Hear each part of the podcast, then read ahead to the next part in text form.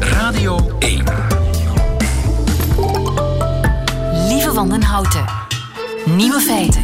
Dag, dit is de podcast van Nieuwe Feiten van vrijdag 23 februari, waarin we het verder niet gaan hebben over de Rub Grub. De Rub Grub, de vibrator die binnenkort op de markt komt, die u ook na gebruik blijft verwennen.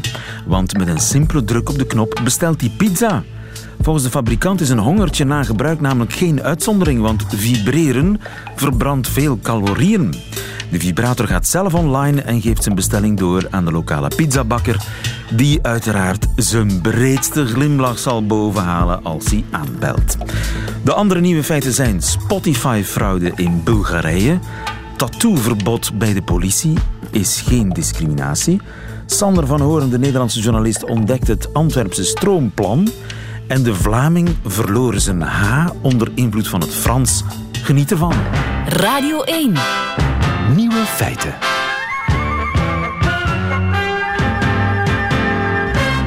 Oom agent met een zichtbare tattoo, dat kan niet, staat in een omzendbrief van minister Jan Jan Bonde. Een omzendbrief waar hij op dit ogenblik nog aan werkt. Het kan niet om de uniformiteit en de neutraliteit van het korps te waarborgen. Maar is dat geen vorm van discriminatie? Goedemiddag, Stefan Sotjo. Goedemiddag. U bent professor discriminatierecht aan de Universiteit van Leuven, dus ik ben bij u aan het goede adres. Mag een werkgever iemand met een tattoo discrimineren? Niet Wel, aannemen? mijn aanvoelen, ja, mijn aanvoelen, en je kan natuurlijk nooit eh, vooruitlopen op een eventuele uitspraak van een rechter, maar mijn aanvoelen is toch dat dit geen verboden discriminatie is. Ehm, we hebben in ons land wetten die discriminatie verbieden, maar toch belangrijk om te onderstrepen dat niet elke ongelijke behandeling ook een discriminatie uitmaakt. Ehm, Want is discriminatie, dat is iemand uitsluiten ja. omwille van ras, geslacht, religie of fysieke eigenschappen. Maar ja, is dat geen fysieke eigenschap? Dus dat klopt, hè. er is pas sprake van discriminatie wanneer een ongelijke behandeling gebaseerd is op specifieke kenmerken. En de klassieke voorbeelden zijn inderdaad ras, geslacht, seksuele geaardheid of, of godsdienst bijvoorbeeld. En wat die gronden met elkaar gemeen hebben, en daar zit toch wel een beetje het verschil met het eh, al dan niet hebben van een eh, tatoeage, is dat dat ofwel om aangeboren of onveranderbare persoonskenmerken gaat, zoals bijvoorbeeld eh, seksuele geaardheid, ofwel om, om, om zaken die zo fundamenteel zijn voor onze persoonlijkheid dat we er niet zomaar afstand van kunnen doen. Zoals bijvoorbeeld godsdienst. En nog eens mijn aanvoel is dat het al dan niet hebben van een tatoeage hier niet onmiddellijk onder valt. Hè. Dit heeft eerder iets te maken met levensstijl, imago, status. Keuze. Gewoon Het is gewoon een keuze. Een esthetische, een esthetische keuze, inderdaad. Ja. Een, een- weliswaar een, belangrijke keuze, maar niet een, eh, een keuze die verband houdt met het, het, het uitoefenen van een, eh, een fundamenteel recht. Zoals bijvoorbeeld de Ja. godsdienstvrijheid. Een keuze die je ooit gemaakt hebt en die je eigenlijk ook kunt terugdraaien, want tegenwoordig zijn ze redelijk handig in het verwijderen van tattoos. Ik ben geen expert, eh, maar dat is niet. inderdaad ook, ook, eh, ook relevant. Hè. De vraag of je er nog controle op, over hebt of, of, of niet. Hè. Eh, dat is zeker een relevant gegeven. Ja. Wat ook relevant is, denk ik, als het moment dat je zo'n tatoeage laat plaatsen, op dat moment weet je natuurlijk dat dat eventuele gevolgen kan hebben voor een toekomstige sollicitatie. Dus je kan dat in, eh, in rekening brengen. Ja, is het kan een jeugdzonde zijn. Hè? Keuzevrijheid. Ja, ja. Het kan een jeugdzonde Vandaar denk, zijn. ik ook het belang, vandaar denk ik ook het belang dat eh, bijvoorbeeld tattoo-shops eh, heel duidelijk waarschuwen wat de eventuele gevolgen kunnen zijn van het, van het plaatsen van een Ja, want het gaat uiteraard niet alleen om een carrière bij de politie, maar het kan ook een carrière in de banksector, in het onderwijs, wat dan ook zijn. Hè? Dat is natuurlijk ook relevant. Los van de vraag of dat nu een veranderbaar eh, kenmerk is of niet, is, moeten we eens gaan kijken naar de, de redenen die een werkgever of de overheid geeft om, om geen tatoeages eh, toe te laten. En daar is er denk ik een, een belangrijk verschil tussen een, een functie waarin je contact hebt met cliënten of bij de overheid waarin je de overheid vertegenwoordigt. En zeker voor openbare gezagsfuncties, zoals bij de politie lijkt het me legitiem dat de overheid een, een zekere uniformiteit nastreeft. En ja, dat ligt natuurlijk eh, anders voor, eh, voor eh, functies achter de schermen in de back-office, waar die, die uniformiteit minder belangrijk is. Ik denk dat je ook zeker moet gaan kijken naar de, de verantwoording die wordt aangevoerd door de werkgever. Ja, ja. Is er ja, dan nee sprake van een. Dus het een zou kunnen dat als de functie geen publieke functie is, als je achter de schermen werkt, dat je als je dan naar de rechter stapt, dat je het wel haalt. Goh, daar ga je toch een, een denk ik een, een, een betere motivering kunnen, kunnen opbouwen. Om het uh, arbitraire karakter van, van zo'n beslissing van de werkgever uh, aan te tonen. Okay. Maar dus uh, discriminatie kan niet op basis van geslacht, op basis van geaardheid. Dat zijn allemaal dingen waar je geen keuze in had. Religie, is dat ook een soort keuze? Dat klopt, um, maar ik denk toch dat je opnieuw het onderscheid moet maken. Hè. Religie uh, uh, is een keuze die verband houdt met onze, onze persoonlijkheid, onze identiteit. Dat is niet iets dat je zomaar uh, wisselt. En dat is toch van een andere aard dan, dan een tattoo. Dan een loutere levensstijl, iets esthetisch. Dat uh, zie je bijvoorbeeld in het feit dat uh, religie, uh, de religie is een, een beschermd mensenrecht. Hè. De, de godsdienstvrijheid is een belangrijk grondrecht. En er is vooralsnog niet zoiets als een, ja, het, het recht op het laten plaatsen van ja, een tatoeage of het recht grondrecht. op het. Een andere vraag is natuurlijk, waar staat de tatoeage? Hè? Ze moet op een, bedek, allez, een bedekbare plaats staan. Ja, de onderrug lijkt mij redelijk bedekbaar. Maar ja, een onderarm is al wat minder zeker dat je dat ten allen tijde bedekt? Ja, in ieder geval denk ik, de, de, de werkgever zal enkel een uh, legitieme reden hebben om het te verbieden als het op een, op een echt zichtbare uh, plaats is. Hè. Dus dan, dan schiet er niet veel over, dan is het de, de, de, de, hals, het hoofd en de handen. Ja, dan kan je het ook verbinden met het recht op eerbieding van het privéleven. Hè. Wat je doet onder je kleren, daar heeft de werkgever en de overheid geen zaken mee. Ja. Dus ik denk dat een eventueel verbod, als het er al komt, beperkt zal moeten zijn tot echt zichtbare plaatsen. Ja, en, Absoluut. En, en, daar is het geen discriminatie. Dankjewel, Stefan Sotjo. Goedemiddag.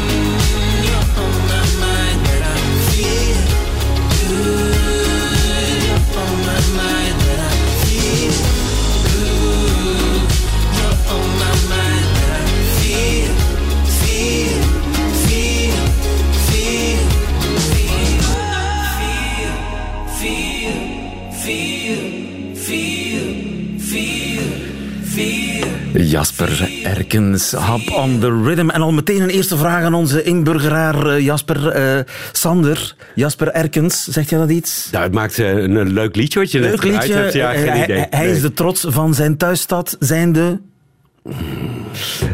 Ja, kijk, dat, dat is nog een klein beetje... Diest. Diest. Nieuwe feiten. De ontdekking De ontdekking van België, het inburgeringstraject van Sander van Horen. En het was een hele moeilijke vraag natuurlijk. Nou, in de termijn verdediging, ik weet van de meeste Nederlandse artiesten ook niet waar ze vandaan komen. Ja, en ter verdediging ook van jou, ik heb het net moeten opzoeken. Sander van Horen, de Nederlandse journalist die in september correspondent België werd na tien jaar werken in Beirut. En die we volgen op zijn inburgeringstraject in ons land. Wat is je deze week opgevallen? Ik was weer in Antwerpen in het havengebouw. En als nieuweling uh, tik je dat in op je routeplanner en dan kom je dus bij het oude havenhuis uit.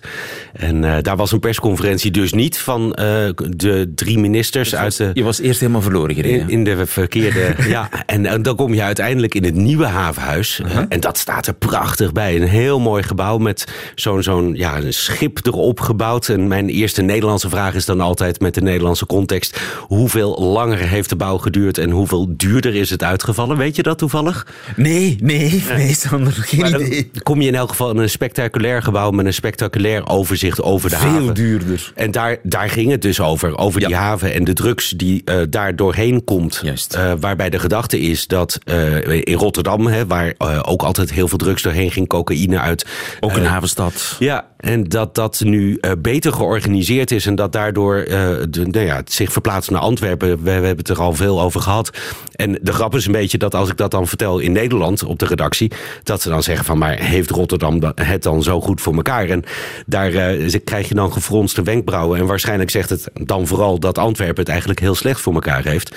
Dus vandaar dat er met enige bombarie, hè, de burgemeester, minister van Justitie, van Binnenlandse Zaken, van Financiën. Het stroomplan, hè? Stroomplan. Het stroomplan, ja. Het uh, halt toeroepen aan uh, de drugs in Antwerpen. Waarbij het mij opviel dat het, um, en dat zal misschien te maken hebben met de gemeenteraadsverkiezingen hè, die eraan komen. Je moet uh, kordaat optreden. En misschien dat daarom ook daar zo'n hoge delegatie zat. Hè. Dus niet alleen Bart de Wever, de burgemeester van Antwerpen, maar ook nog die ministers erbij. Die willen natuurlijk allemaal laten zien dat het ze ernst is. Alleen wat mij dan weer opvalt, is dat het ja, vooral gaat over de repressie, het harder aanpakken, samenwerken. Oké, daar kun je iets bij voorstellen. Alleen tegelijkertijd zie je dat er in Antwerpen natuurlijk enorm drugs gebruikt wordt ook. En niet alleen door uh, de, de, de, de nou ja, die aan de heroïne is. Maar ik laat me vertellen, ik heb het uh, zelf nog niet gezien... maar dat het ook in hogere kringen, uh, hoogopgeleide mensen, feestjes... dat de kook daar nou ja, toch wel aanwezig is. Ik weet niet of jij daar ervaring mee hebt. Ik, heb, uh, geen, ik ben een absolute uh, cocaïnemaagd, uh, drugsmaagd. Ja. Maar je hoort het wel eens vertellen dat onder chirurgen, om langer door te gaan, dat het... maar het, het vind je op dat Bart de Wever vooral de repressie... Ja, want je zou ook kunnen zeggen, ga op de feestjes waar nou ja, hij dan misschien niet zelf komt, hè, maar anderen, ga daar het cocaïnegebruik tegen. Met andere woorden, neem die vragen ook weg. Maar ja, daar blijft hij eigenlijk, valt me op, vrij machteloos. Die mensen kan ik eigenlijk alleen maar via deze weg zeggen, uh, u veroorzaakt heel wat ellende. Uh, achter dat lijntje kook liggen letterlijk lijken op de weg uh, voor het bij u is gekomen. En u reikt uw geld letterlijk aan aan jongens die u daarmee naar de gevangenis zal sturen uiteindelijk, waarvan u de familie ontwricht, waarvan u helpt om heel de gemeenschappen te ontwrichten en geen toekomst te geven. Ja, dat klinkt vrij machteloos, hè? van doe het alsjeblieft niet, want je weet toch hoe slecht het voor je is. Maar ja, dat zeggen we ook al jaren tegen rokers of tegen mensen die te veel bier drinken. Ja. En wat is er nog opgevallen? Nou ja, dat er toch uh, nog altijd weer heel veel naar Nederland gekeken wordt. En dat, dat ligt natuurlijk op zich voor de hand. Uh, je noemde net zelf Rotterdam al de havenstad. Uh, hoe pakken ze daaraan? En uh, Bart de Wever die wil graag meer ruimte hebben. En dan kijkt hij naar uh, de Bibopwet in Nederland bijvoorbeeld. Dat is een uh, ja, de wet. Bibopwet? De Bibopwet. Ja, hij heeft hem letterlijk genoemd in, in het gesprek wat ik met hem had.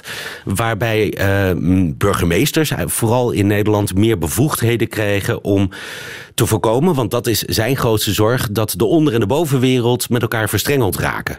Um, je kunt je voorstellen, ik heb heel veel geld verdiend met uh, uh, de drugs in uh, de Antwerpse haven wat moet ik met dat geld? Dat wil ik witwassen. Dus ik dien een vergunning in bijvoorbeeld om, nou ik noem maar wat, een wasserette of een shawarma-taak of nou ja, weet ik veel wat te openen. En um, dan kun je misschien wel weten als stadsbestuur, als Bart de Wever, dat dat niet in de haak is. Maar je kunt er weinig tegen. Daar moet een rechter uiteindelijk over gaan. Nou, dat was in Nederland ook lange tijd zo.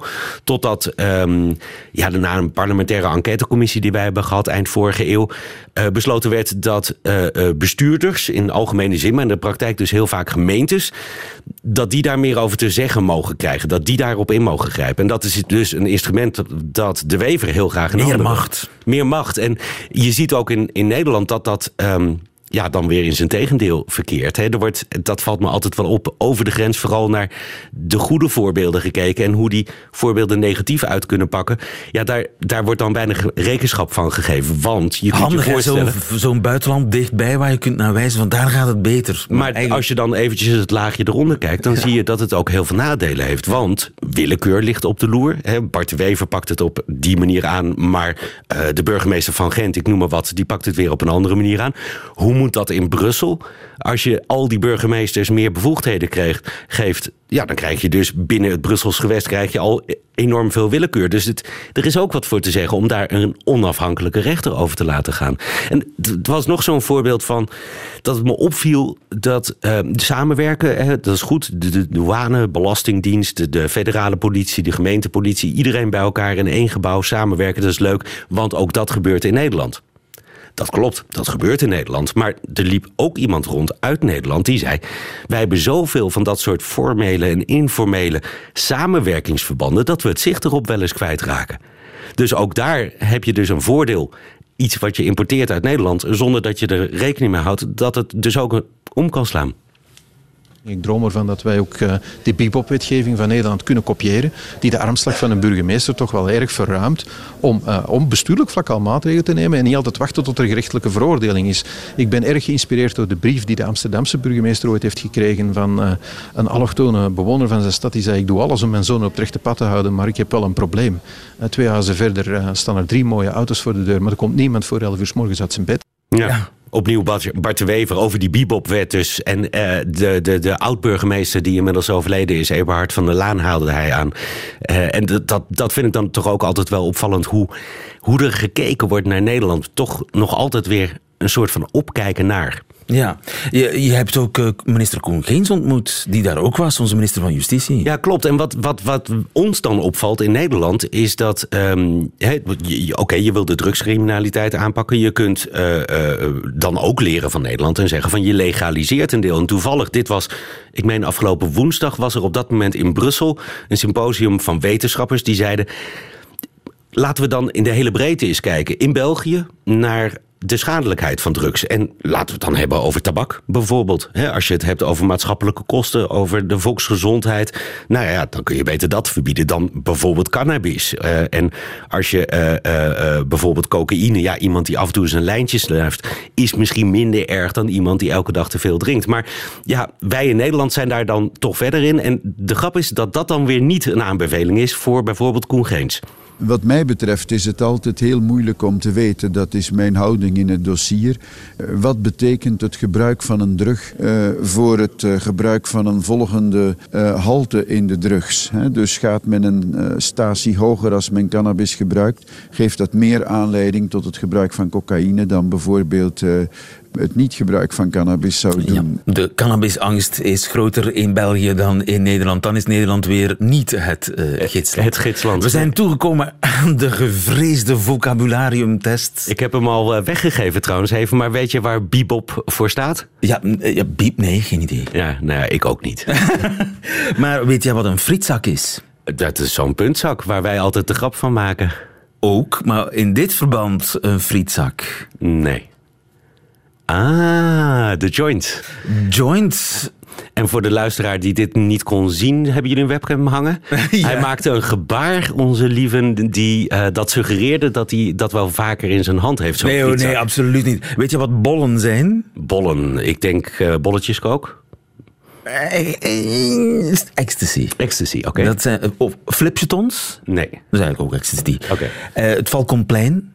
Uh, een plek waar het heel veel verhandeld wordt. Ja, kijk. Werd eigenlijk, want het is een beetje opgekuist. Uh, lag vooral in Oost-Europese Oost handen, drugdealers in Antwerpen. mee oppassen, geloof ik, hè? opkuisen. Ja, opkuisen. Of in de, de, de ja, opkuisen schoonmaken, maar ja. meer van je huis. En als je dat in een andere context gebruikt, dan kan dat al heel snel verkeerd vallen in de Vlaamse context. Ja, dat, dat, uh, dat is weer een ander verhaal. Een rappen. Nee. Ik wist het ook niet. Dus speed mm. of vitesse. Mm. En uh, er is ook een bruinen. Wat mij trouwens opvalt, maar daar gaan we het misschien volgende week over hebben, want dan zijn ze eindelijk afgelopen hier relatief weinig aandacht voor de Olympische Spelen. Hoe doet België het? Omdat wij, wij, wij, kunnen niks. Okay. Wij, kunnen, wij kunnen zelfs niet schaatsen. Uh, van, van dat curlen, dat hebben we een team, maar, maar dat is nooit uh, daar geraakt. Nee, nee, wij zijn, wij zijn winter, winter, minder winterspeelachtig als uh, de Nederlanders. Maar goed, het gaat, je bent op de goede weg, bijna helemaal ingeburgerd. Dankjewel, Sander van Horen. En lesje Antwerps nu van Ed Kooijman op een Antwerps terras. Nou, en dan kan eens gebeuren dat zon schijnt in ons land. En zo'n momenten moeten zeker niet versmossen. Veel senioren gaan dan vissen of ze liggen op een strand. Denk je er ook die dan gaan wandelen in de bossen. Op een Antwerps terras, al een tafel. Met een grote crèmeglas of een wafel. Heel het leven is een lolleke met een flutje of een bolleke aan een tafel op. Ja, dan moet ik er meer bij vertellen dat een bolleke in dit geval weer iets anders is dan de bollen waar we het uh, zo pas over hadden met Sander van Horen. Bollen ecstasy. Bolleke is een bolleke, ja, dat is een bolleke koning. Een uh, typisch Antwerps biertje. Ed Kooiman en zijn compaan op een Antwerps terras. Lieven van den Houten. Radio 1. Carrie Grip, zegt die naam u iets? Of Danny Jones? Of nog Colin Wilshire? Nee, nogthans waren ze vorige zomer een paar maanden heel erg hot op Spotify. Dankzij hits als Spaghetti Stetson, The Dreidel Song en Hickory Dickory Dock. De nummers werden zo vaak gespeeld dat de playlist waarop ze stonden in de top 100 geraakte van de meest verdienende afspeellijsten. Alleen heeft geen mens die nummers ooit gehoord. Ze zijn intussen ook van Spotify verwijderd. Jan Pauli, goedemiddag. Goedemiddag, lieve. Van Poppunt, wat is hier gebeurd? Een grote scam, één grote zwendel. Uh, goed gevonden wel, heel erg goed gevonden. En hoe zat die zwendel in elkaar? Er waren een paar Bulgaren die het idee hadden om uh, twee afspeellijsten, als ik het goed heb, twee afspeellijsten te maken met uh, nummers daarin. Tracks waar zij de rechten ook op hebben, want dat is wel belangrijk. Uh, dus tracks waar zij de rechten op hebben. Ehm, nummers die gemiddeld, ik denk iets van een 32 seconden duurden of zo. En dan moet je weten dat 30 seconden is eigenlijk um, het kantelpunt waarop Spotify bekijkt of een track is afgespeeld of geskipt is. Um, dus wat hebben zij gedaan? Ze hebben die afspeellijsten gemaakt uh, met daarin al die tracks van, van 32 tot 40 seconden. Ongeveer. Allemaal brol eigenlijk? Allemaal brol. Ja. Eigenlijk ook ja, niet echt bestaande muziek zou je kunnen zeggen. Ja. Um, en dan hebben ze een, een duizendtal, 1200 denk ik, uh, accounts aangemaakt op Spotify. He, dus je kan een abonnement nemen op Spotify. Zij hebben dat gedaan. Zij hebben daar... Dat kost niks eventueel hè? Wel, uh, je betaalt eigenlijk voor een betalend abonnement betaal je wel 10 euro per maand. Ja, He, dus zij maar, hebben ook maar wel... je kan ook een niet betalend Je kan abonnement. ook een niet betaald Dan abonnement. Reclame. Ja, dat klopt. Maar zij hebben in dit geval uh, dus uh, wel degelijk premium abonnementen aangemaakt. Ze hebben dus ook wel degelijk geïnvesteerd in hun eigen scam. Uh, maar wat hebben ze gedaan? Ze hebben dus 1200 profielen, 1200 nieuwe abonnementen aangemaakt. En dan hebben ze er eigenlijk voor gezorgd dat hun twee afspeellijsten eigenlijk constant in loop werden afgespeeld door die 1200 ja, zeg maar nieuwe gebruikers, maar eigenlijk ja, niet bestaande gebruikers. Dus er werd de klok rond naar die nummers geluisterd? Dat klopt. Door uh, fake accounts? Ja. Dus geen mens luisterde ernaar, nee. maar de computer wel? Klopt. Ze hadden uh, bots, technologie ingeschakeld om dus constant die nummers af te spelen. Uh, ze hadden dan ook een systeem gevonden blijkbaar om, als er een nummer tussen zat dat 42 seconden duurde, ik zeg, ik zeg maar iets, om, om het bijvoorbeeld na 31 seconden automatisch te skippen, zodanig dat ze nog een paar seconden wonnen om het nog eens extra te ja. kunnen afspelen. Uh, tijd, uh, tijd, is geld in dit geval. Ja, absoluut. Klopt. Ja. In ieder geval. En uh, je krijgt ongeveer een kleine halve cent per luisterbeurt. Ja, dat is een beetje moeilijk. Hè. Spotify zegt ook altijd zelf van wij, wij, wij, wij geven geen bedragen omdat het heel moeilijk is. Hangt ook af van land tot land trouwens, hoeveel één play waard is. Uh, je moet ongeveer rekenen tussen de 0,006 en 0,0084 dollar. Ja. Dat zijn zo'n beetje de gangbare, de gangbare tarieven. Ongeveer een halve cent, zeg maar. Ja. Uh, eurocent. Nu, uh, hoeveel schoof dat in het geval van die Bulgaren? Hoeveel wel, hebben zij daarmee uh, ja. Spotify getild? Ja, ze, ze, ze hebben Spotify wel degelijk getild, hè, dat, dat het klopt, voor ongeveer een miljoen dollar. Okay. Dus Eigenlijk dat, volstrekt legaal. Het is Ze volstrekt legaal. gedaan wat nee.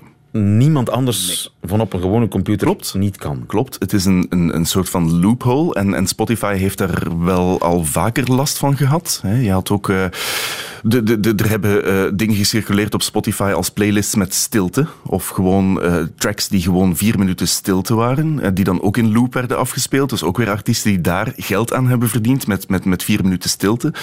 enzovoort, enzovoort. Er is al heel veel gebeurd. Ze hebben het heel erg moeilijk om dat te ontmaskeren. Ja, dat klopt. Maar Spotify, die playlists zijn eigenlijk het hart van het model van Spotify. En, en, en hoe muziek het doet op Spotify wordt eigenlijk afgemeten aan hoe doet een track het in bepaalde playlists. En die playlists zijn heel erg belangrijk. Spotify heeft uh, honderden, duizenden playlists die zij zelf beheren, zelf aanmaken. Maar iedereen kan eigenlijk een playlist aanmaken, kan daar muziek inzetten, ja. kan die playlist gaan promoten en kan daar dus eigenlijk ook geld aan verdienen. Op voorwaarde dat je natuurlijk muziek in die playlist hebt zitten waar jij de rechten op hebt. Hè? Ja. Maar die playlist, uh, wanneer bepaalt Spotify dat daarmee geknoeid is? Ze zien dat. Ze, ze, ze, houden heel nauwgezet bij welke muziek hoeveel keer wordt afgespeeld, op welke termijn en in welke regio's enzovoort enzovoort. Want je moet ook weten, die 1200 fake accounts, of die 1200 accounts, die waren ook goed geografisch verspreid hè, om, om, om het nog moeilijker te Ja. maken. Maar Spotify ziet dat wel degelijk. En, en hoe het hier aan het Dus dit is geen bedreiging eigenlijk voor het systeem? volgens Ehm, er gaan al langer stemmen op om na te denken over andere betalingsmodellen bijvoorbeeld. Hè. Er, gaan veel stemmen op om, om meer user-centric te gaan uh, betalen. Wat betekent dat als ik nu 10, 10 euro per maand betaal voor mijn Spotify-abonnement, dan komt dat geld op één grote hoop terecht. En dat geld wordt dan verdeeld over alle artiesten en alle plays die over heel het platform um, gebeuren. Wat men, of, of, of, waar men over aan het nadenken is, is om te zeggen van kijk, ik betaal 10 uh, eh, euro per maand en dat geld gaat specifiek naar de artiesten waar ik in die maand naar heb geluisterd. Dus je voelt wel dat, dat men aan het nadenken is om, om, om, om betere modellen te gaan zoeken. Um, maar hoe, hoe deze scam aan het licht is gekomen is Spotify stuurt, en die, die lijsten zijn eigenlijk uh, geheim, maar Spotify stuurt naar alle grote spelers, vooral de grote platenfirma's, sturen zij regelmatig updates van welke playlists het heel goed doen.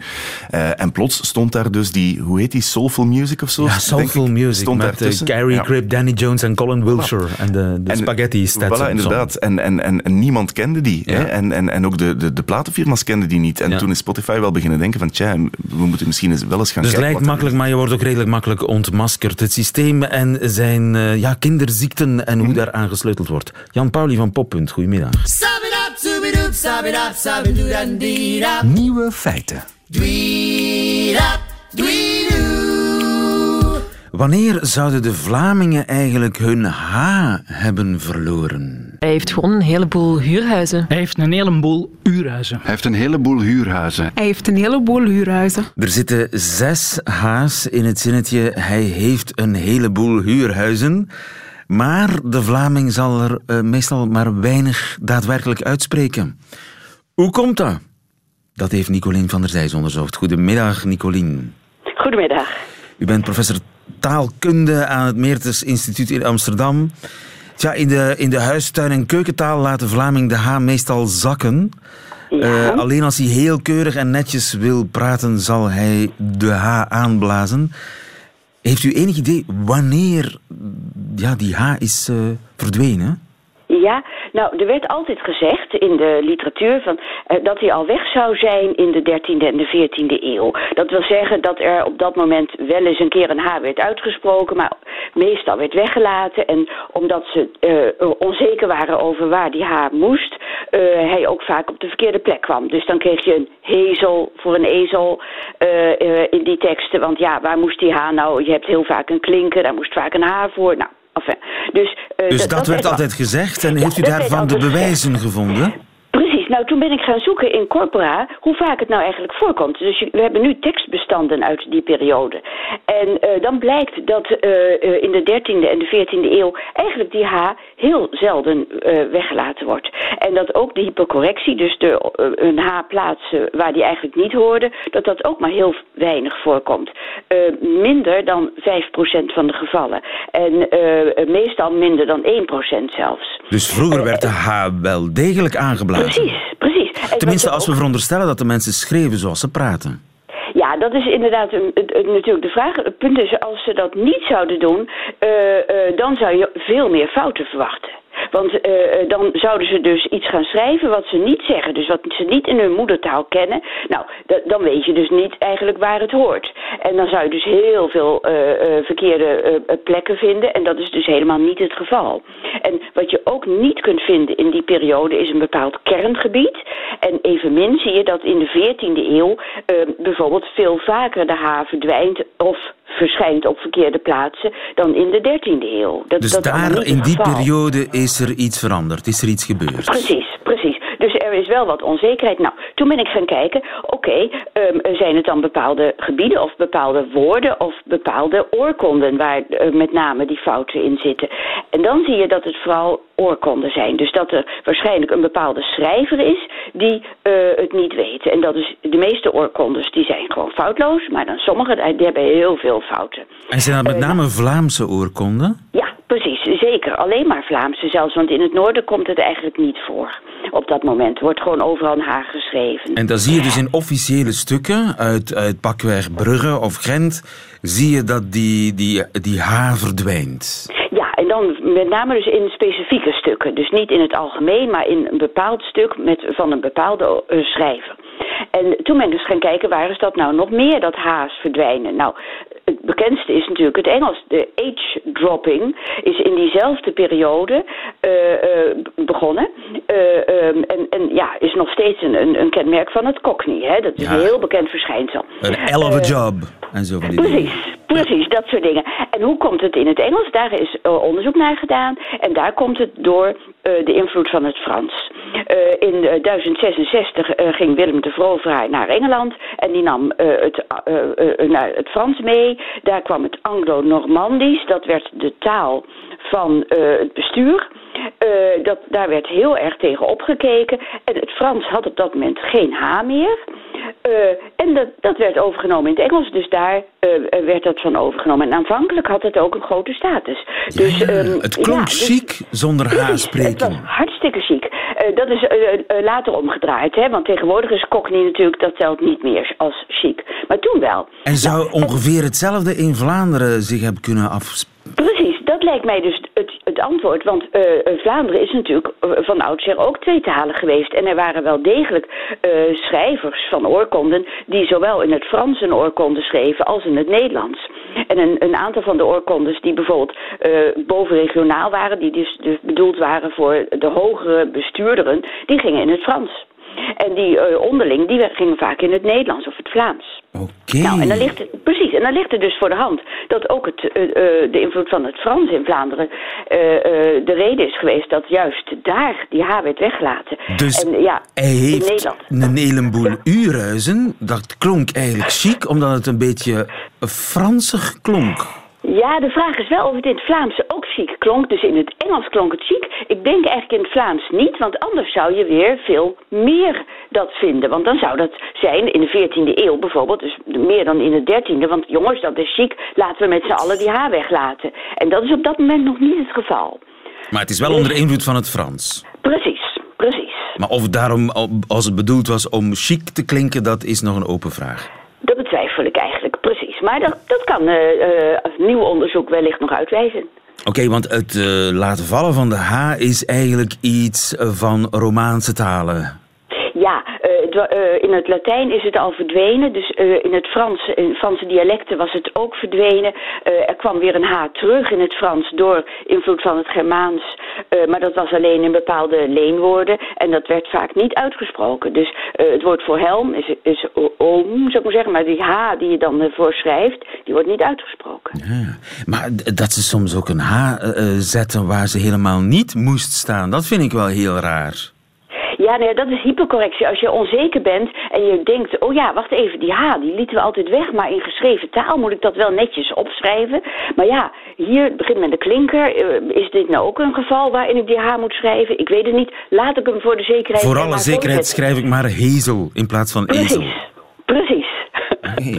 Maar dus die invloed van het Frans die gold absoluut niet in het noorden van Nederland. Vandaar dat ook uh, vandaag zelfs in uh, dialecten in Nederland de H uh, wordt, gewoon wordt aangeblazen. Ja, de meeste dialecten. Er zijn enkele dialecten die ook een H laten wegvallen. Maar dat heeft duidelijk een andere oorzaak en is ook uit een heel andere periode. Nicolien van der Zijs, dankjewel. Goedemiddag. Ja hoor. Naar huis. Ik heb zo'n heimwee naar huis. Oh, mijn lieveling, treur niet meer. Ja, de H aanblazen is de specialiteit van Wiltura in Heimwee naar huis. Wat zijn de nieuwe feiten van Mark Koenen? Nieuwe feiten. Middagjournaal. Sinds ik aan de wonderlijke Hogeschool Peekcel in Hasselt het mooiste bureau mag betrekken, vraagt men mij wel eens: hoe is het gesteld met de jeugd van tegenwoordig? Ik zet het meteen op een beschaafd mompelen, want eerlijk gezegd, dat weet ik niet. Na vijf minuten introspectie en wat rondgoogelen, zeg ik dan meestal plechtig: ik denk dat het met de jeugd van tegenwoordig net hetzelfde is als met de jeugd van de vorige eeuw. Mijn jeugd dus. Het is immers totale onzin om uit te gaan dat er bij de mens, laat staan de jeugd, op die 50 jaar iets veranderd zou zijn. 125.000 jaar geleden werd de eerste Homo sapiens geboren. Niet dat hij toen al een pensioenplan had of een gsm, maar zijn reacties, instincten, vreugdes en angsten verschillen nauwelijks van de onze. Liefde en dood, eros en thanatos. Veel meer was er niet en zal er nooit zijn. Je zou hopen dat de jeugd van tegenwoordig meer bezig is met Eros dan met Thanatos, maar in Amerika alvast lijkt dat niet zo te zijn. Vorige week knalde de zoveelste gewapende maloot in Florida de toekomst van 17 jonge mensen aan flarden. Maar er is iets aan het veranderen. Bij de vorige massamoorden weende toenmalig president Obama voor de zoveelste keer hete tranen, maar veranderde er niets. Bij deze aanslag komt de president naar goede gewoonte voorlopig niet verder dan wat houterig medeleven, maar toch lijkt er iets te schuiven. Dankzij de jeugd van tegenwoordig. Die neemt het heft in eigen handen. Mijn hart maakt een sprongetje van vreugde. Geëmotioneerd, maar wel bespraakt domineren ze de televisieschermen. Hun speeches zijn geïnspireerd, hun woede is echt, hun wanhoop tastbaar. Individueel verdriet wordt omgezet tot collectieve kwaadheid die resulteert in actie. Dat roepen de Amerikaanse politici over zichzelf af, met dank aan hun beschamende reactie op het bloedbad. Opkomen voor een wapenverbod is politieke zelfmoord. Nee, dan liever een massamoord. We call bullshit, riepen de studenten. Eindelijk. Op 24 maart zal Amerika tot stilstand komen als de studenten over het hele land de March for Our Lives organiseren. Het doet de oudere jongeren in mij hopen op een studentenprotest dat op zijn minst even groot is dan dat uit de jaren 60. Toen waren de Amerikaanse studenten kwaad over de Vietnamoorlog, nu zijn ze kwaad over de oorlog op de speelplaats. 50 jaar na mei 68 is het weer tijd voor collectief studentenverzet. Dit keer tegen een vastgeroeste en omgekochte Amerikaanse politieke klasse die zich vet laat betalen door de wapenlobby en haar eigen kinderen vermoordt. We call bullshit, zeggen de studenten. Dat moesten ze meer doen. En bij uitbreiding, dat moeten we eigenlijk allemaal meer doen. I call bullshit. in die koop van uitsellende.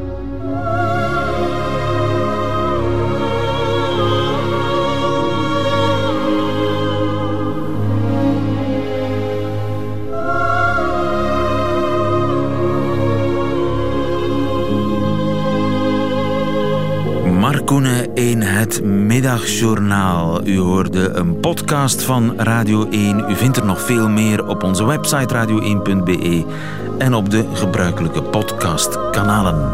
Tot hoors.